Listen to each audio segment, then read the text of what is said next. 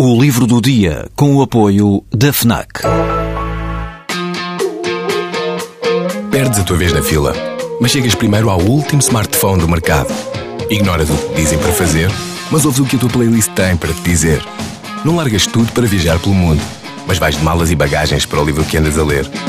Deixas o despertador tocar mil vezes, mas se ouves o hino na televisão, saltas do sofá e sentes o arrepio. Pois é, quando desligas do mundo, ligas-te a ti. FNAC. Desliga-te. Faltava este livro para que a obra de António Tabucchi estivesse completa e integralmente disponível em Portugal.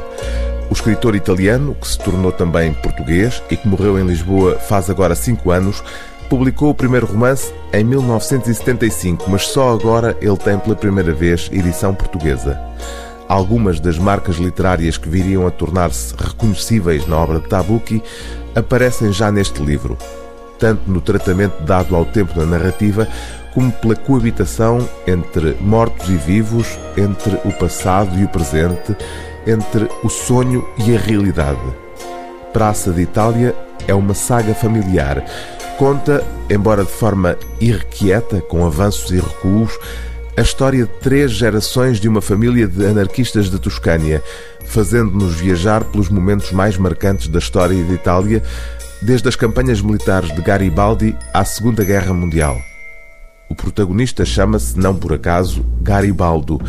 E não é também por acaso o facto de Tabucchi, autor de um livro posterior chamado O Jogo do Reverso, começar a história ao contrário, pelo epílogo, com a morte de Garibaldo.